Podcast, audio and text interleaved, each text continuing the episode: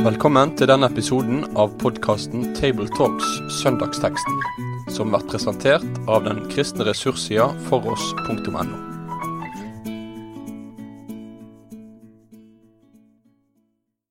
Hjertelig velkommen til en ny episode av eh, Tabletalks, eh, der vi går gjennom søndagens tekst. Og I dag så skal vi snakke sammen om eh, teksten fra Lukas 8, vers 1-3, som er knytta til tolvte søndag i treenighetstida.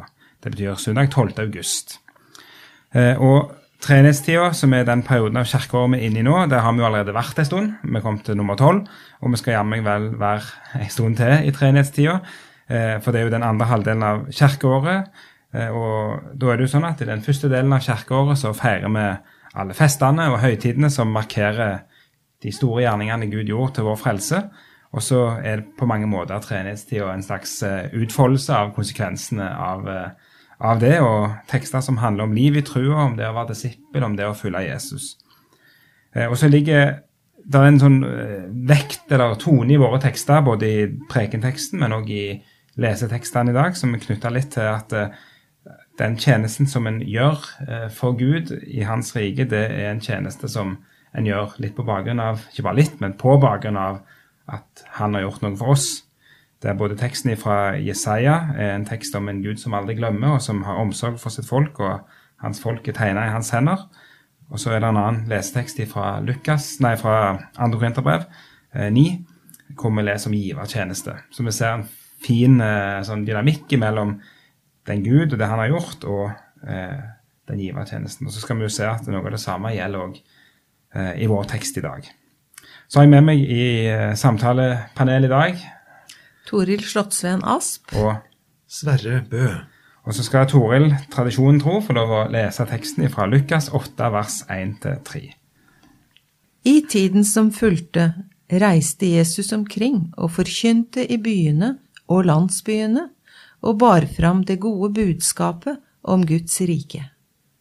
De tolv var med ham, og noen kvinner som var blitt helbredet for onde ånder og sykdommer. Det var Maria med tilnavnet Magdalena, som sju onde ånder hadde fart ut av. Johanna, som var gift med Kusa, en forvalter hos Herodes. Og Susanna og mange andre. Med det de eide, hjalp de Jesus og de tolv. Og dette er jo en tekst som kan virkelig kalle for en rammefortelling, kanskje. Eh, masse, masse, historiske opplysninger som, eh, som, ble gitt, som på en måte oppsummerer mye av Jesu forkynnende gjerning. og eh, Toril, du nevnte jo på at i en kommentar du hadde lest, så sto det til og med om 'travel arrangements' som en overskrift på denne teksten. Så jeg får gjerne en følelse av at det er en ofte eh, en litt fort behandler i, i tolkninger og sånt. Og så er jammen meg vel denne teksten blitt prekentekst for vår søndag. Og det er litt stilig og litt artig. Og vi skal forhåpentligvis kunne få fram noen viktige sider òg i, i, denne teksten her, da. Og det har jeg lyst til å kommentere litt. Mm. For hvis du leser Lukas sitt evangelium og Lukas sine apostelgjerningene, så finner du ganske mange oppsummeringer som kommer nokså tett. Mm. Dem må vi ikke hoppe over. De har et selvstendig budskap som er ufattelig interessant. Så hvis en har tid til å bare stanse for dem og legge dem ved siden av hverandre, så er det i seg sjøl utmerkede prekentekster, slik denne viser seg å være når vi går litt mer inn på den. Så la oss ikke legge Guds ord til side og hoppe til neste for fort. Mm. Det ligger noe velsignelse i nesten hver eneste bit. Ja, fint. Så er det litt vanskelig med disse overskriftene, for i vår bibel så står det jo 'Kvinner som fulgte Jesus' er en overskrift. Så jeg tenker det er kanskje fint å vite at overskriften bare peker mot ett element i teksten, som i og for seg kan være viktig, men at det handler jo tross alt om mer enn akkurat det overskriften sier, da. Godt poeng.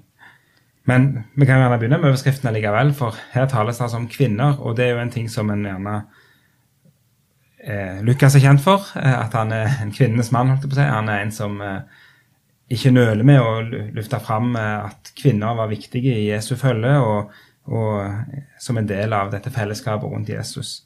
Og Her får vi jo navngitt noen, og, og vi leser òg at de har en, har en viktig rolle i, i, i disippelflokken til Jesus. Og Det er en ting vi gjerne av og til glemmer.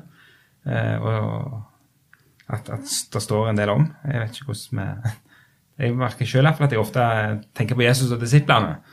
Og så er det jammen vel Det er en større gjeng her som er samla. Det er sikkert noen kokekarer og noen ryggsekker som bæres, og, og, ulike tjenester som blir gjort i dette fellesskapet rundt Jesus. Ja, Det må vi gjerne tenke litt over, for uh, mange steder står det om de tolv, og så står det noen steder om de 70 som var ute på spesielle oppdrag. Og så har vi denne fine gruppen som er omtalt her. Og så får vi inntrykk av at det er mange steder der Jesus har lokale støtter, sånn som Martha, Maria og Lasarus. Eh, så det er mange grupperinger og litt forskjellige oppgaver og funksjoner. Og for så vidt, en av de tolv var jo kasserer, da. Noe så enkelt og elementært som å ta hånd om økonomien. Eh, så i utgangspunktet er Lukas veldig behjelpelig med å synliggjøre at her var det mange slag. Når det gjelder Lukas og kvinnene, så er det ikke noen tvil om at Lukas er den av forfatterne i Nytestamentet som oftest gjør et poeng av og løfter frem kvinner som har ulike oppgaver og er til stede. Samtidig så er kanskje en del av feministteologien dobbelt ark på Lukas, for han viser at de er der. Men han viser også tjenestene deres litt differensiert ifra de tolv. Eh, så en viss sånn organisering, hvem gjør hva, eh, kan du ane ut ifra det Lukas skriver, men for all del, verken kvinner eller menn i andre oppgaver forties eller fortrenges. Mm. Og det er et stort poeng for oss andre. Vi tenker så lett høy og lav og viktig og uviktig. Jesus lærte oss en helt annen orden som sier at vi skal være hverandres tjenere og trofaste i det Gud har betrodd oss, eh, og ikke drive en maktkamporganisasjon. Så slår det meg jo, for det, det er jo et litt sånn et uh, fargerikt følge, dette her, tror jeg. Uh, du har altså ja, den, den, gjengen rundt Jesus, og de, de går rundt på disse støvete veiene i Galilea. De går fra landsbyer til byer, og det var løye å se hvordan det så ut. Og så ser vi også at du har, du har jo alt fra Maria Magdalena, som har vært Det står at du har hatt sju onde ånder. Eh, og litt senere i Lukas så, så nevner, jo, Jesus det at tale sju i forbindelse med sånne problemtilfeller eh, egentlig av besettelse. At eh, hvis en ånd hvis en ånd er drevet ut, og så går det en tid, og så kommer han tilbake igjen og finner huset kosta og feid og tar med seg sju kompiser og flytter inn. Altså, Maria virket egentlig å ha vært veldig langt nede i, eh, i Ja, og hatt, hatt det veldig vanskelig bakgrunn. Og så har du Johanna, som er gift med en høyt embetsmann hos eh, Herodes, og har kanskje klart å ikke om hun klarer å snike seg med, eller hva hun gjør. Eh, jeg aner ikke hvordan den, det kan ha sett ut i livet, men du, får en anelse av at her står de på veldig forskjellige punkter, i, gjerne i status og osv. òg, og så følger Jesus hele gjengen. Og så tenker jeg det du snakka om sju, når tallet sju brukes, så er det vel også et symbol for helheten. Det er liksom noe så um, da, da, har du sagt det hele når du bruker det sjutallet. Så det betyr jo at um, når Maria Magdalena har hatt sju onde ånder i seg, da har hun vært ganske totalt overgitt til, til elendigheten. Og jeg tenker jo også at når hun da blir befridd fra disse åndene, så er det jo ikke sikkert at hun skifter sin personlighet. Altså man blir jo gjerne preget av den man er, selv om man blir befridd. Og det kan påvirke hvordan hun også er å være sammen med i et fellesskap. Så hun kom jo derfra, og hun Hvis jeg har forstått det riktig, så er jo han eh, forvalteren hos Herodes er jo egentlig i tjeneste hos okkupasjonsmaktene. Så hun er jo knytta mm. til hun Johanna er jo knytta til noe som eh, er veldig problematisk i det samfunnet de er en del av. Så det er ganske voldsomme, de spenningene. Ehm, men så tenkte jeg at eh, når han tar fram kvinner, da, så, så er det mange tilfeller av at kvinner Kvinners tro og hengivelse til Jesus er litt annerledes enn mennenes. Hvis du tenker feministteologi, så er det ikke sikkert de er så glad i å snakke om det på den måten. Men jeg tror det er fantastisk Jeg syns det er fantastisk å se at, at vi har en kvinne som salver Jesus og får kjeft fordi hun har brukt for mye penger, av en apostel som står Jesus nær. Vi har hun som gråter ved hans føtter, og som får kjeft av en annen skriftlærd fordi hun, hun hører ikke hjemme der.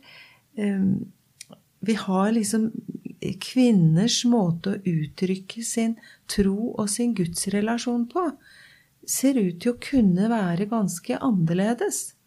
Kanskje et både-og, men, men, det står liksom ikke beskrevet at mennene gjør det samme. Derimot så står det at eh, de hindrer mødre med barn å komme til Jesus for å bli velsigna. Og så sier du at leseteksten da handler om, eh, om om også de glemmer, så glemmer ikke jeg deg. Mm. Og så bruker Jesus også der kvinnen og, og, hennes hengivenhet med barn og nærhet som et eksempel som skal lære oss noe om Gud. Så jeg tenker dette kvinnefellesskapet er også kanskje nødvendig for at det skal bli en helhet i Guds tjenesten og i fellesskapet rundt Jesus. Ja, Det er et sterkt og flott poeng. Så fint at du sier det, Toril. Og vi må heller ikke tenke som så at de kvinnene som var med, og som fulgte og tjente Jesus og de tolv, de var festkomité, men ikke noe annet enn det. For de lyttet jo til det han sa.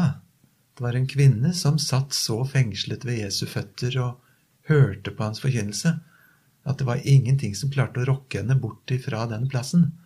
Eh, så for all del. Eh, det er innersiden av Guds rike. Det er tro, tilbedelse, lytte til hans forkynnelse. Jesus var en rabbi som forkynte både til kvinner og til menn, og det har vært uvanlig. Og som hadde tid for barn. Og som du også sier, Toril, her er det noen assosiert med Herodes, samtidig som en av de tolv har tilnavnet Seloten, som var den motsatte parten av de som bare ville gå til umiddelbart væpnet opprør. Det kan hende at det tilnavnet hadde han ifra en fortid der han var med der, men det viser noe av spennvidden, som du sier. Og det er jo så fantastisk i Guds forsamling, den mangfoldet som Jesus tar seg av på hver sin måte, med samme frelse. Så kan vi jo eh, være verdt å bare nevne en forbifarten at både Maria Magdalena og Johanna senere også blir oppstandelsesvitner. Eh, og, og Maria er jo den som òg får møte Jesus først vel av, av alle etter oppstandelsen. Så de, de er der hele tida. I lag med Jesus, virker det som. Jeg tror nesten vi må ta bitte litt tid til å stanse ved spesielt skikkelsen Maria Magdalena, for det er mange som mm. mener at de vet så mye om henne. Mm. Da Vinci-koden har eh, i vår generasjon liksom kjørt henne fram til en merkelig posisjon. Eh, allerede tidlig i kirkehistorien var det noen som forvekslet denne Maria med den synderinnen som det står om i versene foran, på slutten av kapittel 7. Og hun fikk en nøkkelrolle i disse apokryfe evangeliene i Thomas evangeliet f.eks. Og det er, det er, noen merkelige bruk og misbruk av hennes skikkelse. Eh, mange har gjort henne til prostituert. Mange har diktet et forhold mellom henne og Jesus. og Sånne diktninger forteller vel mer om dikterne enn om verken kvinnen eller om Jesusfølget. Eh, men f.eks. det at disse gnostiske apokryfe evangeliene de gjør henne til en nøkkelfigur siste verset i Thomas-evangeliet lyder omtrent som så at Simon Peter sier til Jesus at han skal vise Maria bort, for kvinner er ikke verdige til livet. Men da irettesetter Jesus angivelig ifølge dette Thomas-evangeliet Peter og sier at hun er jo i virkeligheten så bra at hadde hun vært mann, så kunne hun til og med blitt frelst. Mm. Og jeg skal gjøre henne til en mann. Altså, det er noen sånne merkelige utviklinger som kom veldig fort etter Nytestamentet, og som snur på opp ned på hodet. Mm. Eh, hvem hun er, og hvilke roller dette har. Og dessverre så lever mange sånne forestillinger der ute. Ja. litt viktig å rydde det til side, så det Bibelen sier, får lyde, og ikke så mye mer. Mm. Så kanskje òg i en Noen plasser kan det være verdt å reflektere over det i forkant av en tale om, om Maria Magdalena trenger, om det kan trenges litt ryddehjelp, rett og slett. Jeg var et sted og talte, og da kom det en fram og sa at dette var interessant. Det Johannes-evangeliet som du siterte, det kjenner jeg ikke. Men Thomas-evangeliet det leser de stadig høyt fra på det stedet han pleide å, å gå og drikke sin pils. Mm. Et sånt dannet Grünerløkka-sted. Eh, så det er tydelig at det lever ganske sterkt i noen sammenhenger uten å slå inn overalt, da. Ja. Eller så skal vi jo Ja, jeg, jeg bare tenkte litt på Her er det jo snakk om at de tjente Jesus og de tolv. Mm. Um, Og så er det jo dette med tjenesten og kvinners tjeneste i kirke og forsamling som praktiseres litt ulikt rundt omkring. Eh, nå er det jo fortsatt noen som, som ønsker å holde fast på at det er en tjenestedeling mellom mann og kvinne i Guds menighet. Men det blir jo ofte nå sett på som en trussel, hvis man snakker sånn. Men så tenker jeg at kanskje Kirken har ødelagt noe ved at man ikke har undra seg og løfta fram også en tjeneste som kanskje ikke må være akkurat som mannens, men utfylle en annen dimensjon av gudbilledligheten. At vi kan få hengi oss og få rom til å tjene Gud som kvinner.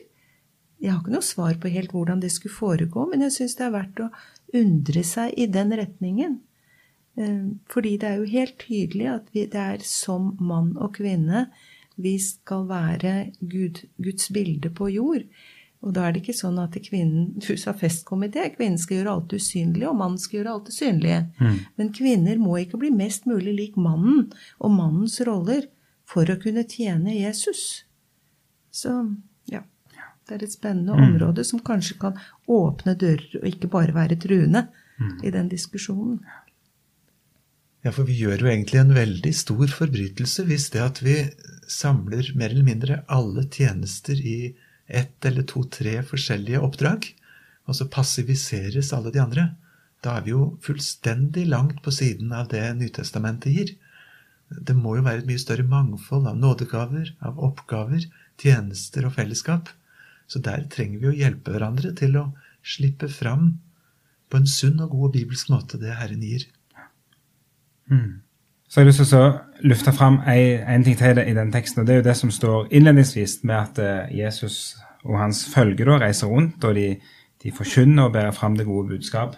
Eh, og, og, her har vi jo både et metta uttrykk som Guds rike, og så har vi jo dette med forkynne og, og bære fram det gode budskap, som vel på, på gresk handler om eh, proklamere og evangelisere, som vel er på mange måter de to, eh, to eh, uttrykkene som brukes her, og, og gjerne kan sies, sies sammen at det her er et godt budskap som nå, nå skal proklameres høyt og tydelig på alle gater og streder rundt omkring i byer og landsbyer i Galilea og etter hvert òg sørover mot Judea. Og, og, så er det dette Guds rike som er, er det som, som forkynnes. Og det, Da er vi jo inne i en uh, stor labyrint av uh, meninger, uh, Sverre. Jeg syns den fineste forklaringen på hva Guds rike er, lyder med tre enkle ledd. Guds rike er frelsens gave, det er frelsens tid, og det er frelsens sted. Altså, Her kommer Jesus og apostlene og sier nå fins det frelse. Den fins nå. Den fins her, og det er en gave. Og Bruker du det som en enkel peilepinn hver gang du leser om Guds rike, mm. det er der hvor frelsen får lov å flytte inn her og nå til noen som tar det imot som en gave, så blir det ikke så fryktelig problematisk og vanskelig. For slik er det nå, slik skal det være like til den dag Herren kommer tilbake igjen. Eh, dette var det disiplene både proklamerte og snakket glad én til én om den gode nyheten. Og så er det jo et sterkt be bevis på at det er noe nytt som har brutt inn, da, når disse kvinnene som er med, eh, er mennesker som er blitt helbredet for onde ånder og sykdommer. Så de er jo Beviset er jo med. At, at Guds rike representerer eh, motkraften til eh, dødens krefter. Det, det syns jeg har vært litt spennende med å se på hvordan de utførte sin tjeneste i dette fellesskapet. De, de forflytta seg som et relativt stort fellesskap til nye steder. Og vi ser jo også ellers hvordan disiplene hjelper Jesus med å Her er det noen som spør etter deg, og her er det noen som vil møte deg, og nei, dere får vente. Og, altså, de er med og organiserer rundt Jesu forkynnelse. Um, og så har du denne kvinnegjengen, da, som står på med det de eier, og hjelper Jesus og de tolv. Så de ser hvor trengs vi nå? Hva er det som trengs å, å legges til rette? Vi er klar til å yte alt vi kan. Også når de kommer vandrende, så får jo, ikke, eh, får jo ikke menneskene bare høre nye ord, men de får jo se en ny realitet. Ved at det kristne fellesskapet er foran dem, noe de kan inviteres inn i. Det syns jeg er et sterkt eksempel på det fra, fra, nåtida. Jeg har noen venner som står veldig på for en ung eh, kristen afghansk gutt som er blitt utvist fra Norge. Og han har nå bodd i Afghanistan, hvor han ikke vokste opp. Bodd i Kabul, vært veldig redd. Antagelig veldig nær selvmordet, men de har ringt han. Ei dame i Norge har ringt han hver dag i et år, tror jeg. Og og han har fått bodd hos en muslimsk familie som er veldig vennlig. Han har ikke turt å si at han er kristen, men nå har han kommet seg til Tyrkia og også har kontakt med noen vennligsinnede muslimer som kanskje ikke helt vet at han er kristen heller. Men disse i Norge står på, de har kontakt, de jobber for han, de støtter han med husleie der han bor. Og det som skjer, er at disse muslimene rundt han, de vet ikke egentlig at dette er en kristen menighet, på en måte, som arbeider. Men de er så slått av hvordan mennesker som ikke er muslimer, gidder å bry seg. Og tjene denne gutten, da, med det de eier. Så jeg tenker det er, det er et veldig sterkt vitnesbyrd at vi bruker det vi eier, og de midlene vi har, og hjelper der vi kan i og utenfor Guds kirke. Og at Guds rike også strekker seg utover kanskje våre grenser mange ganger. Mm. Det er et fint poeng. Og ja, det er fascinerende å, se for seg det en sånn en slags ny kirkeveksttenkning her, der du har omreisende menigheter. Det er jo litt stilig at det, det var sånn de gjorde det. At de, de reiste rundt i dette følget. Og, og, og, ikke minst det du peker på, at de, det var synlig, og det var, det var ei dame, dame, der som var De visste det var gjerne vært besatt. ikke sant? Det var ei de visste det var syke, og nå ser de at de er i lag med Jesus, og de ser at de har kommet seg på beina, og de fortjener i, i det fellesskapet. og hvordan det i seg sjøl er et, et, fantastisk vitnesbyrd.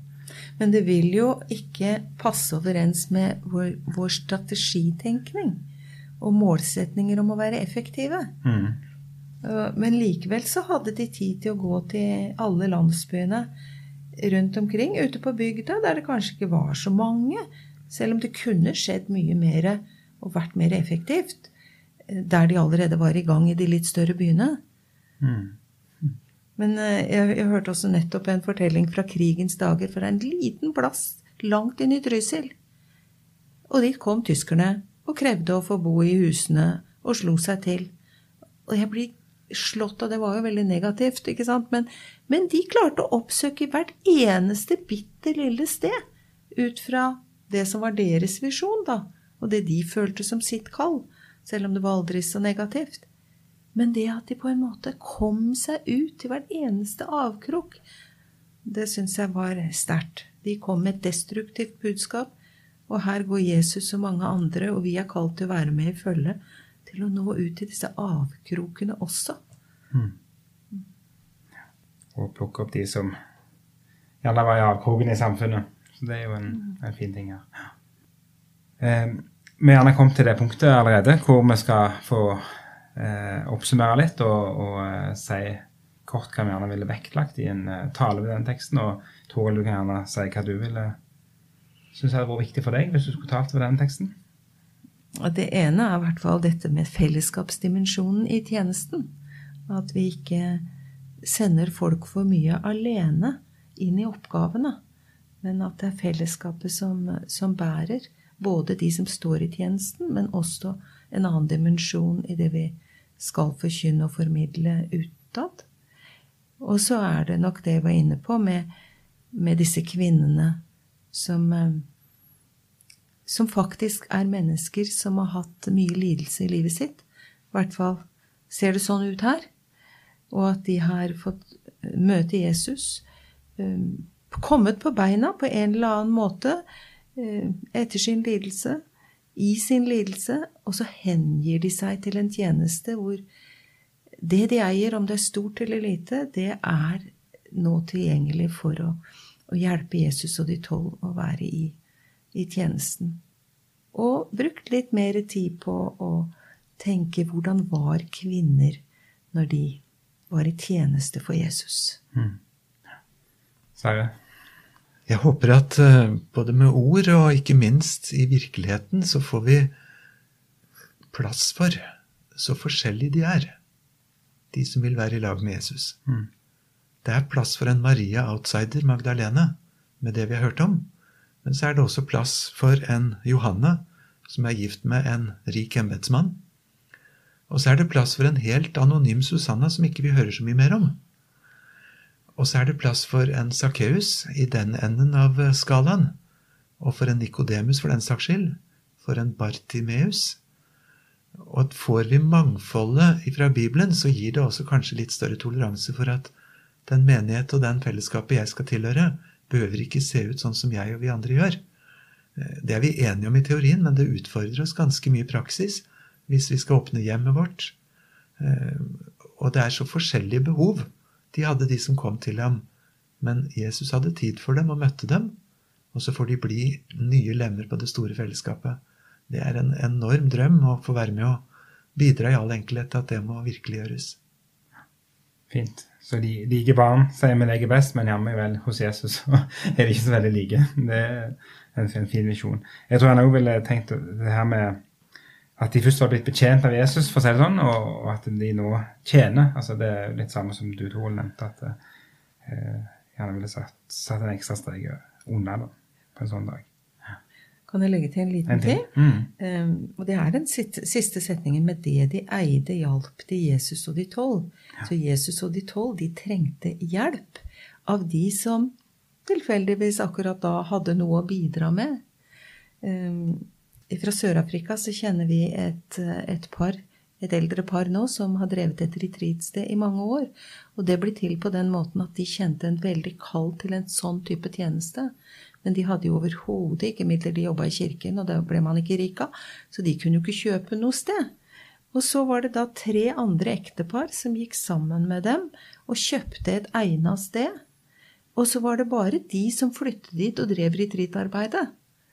Men ikke sant, det der å, å, stå rundt og bidra med det en eier, for at de som er kalt til en spesiell tjeneste, kan få stå i den, det syns jeg var så flott. Og jeg tenker at det blir på en måte en, en bønn hos meg for meg sjøl og for det kristne fellesskapet, at det blir på en måte dypt inni oss selvsagt. Det vi eier, skal brukes til å hjelpe Jesus og alle som står i hans tjeneste.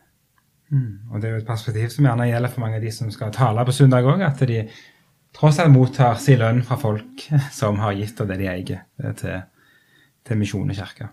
Eh, ellers så går det an å gå inn på foros.no og, og, finne ressurser til søndagen. Det er ikke noe så mye akkurat til vår tekst, men det ligger likevel eh, litt til vår tekst.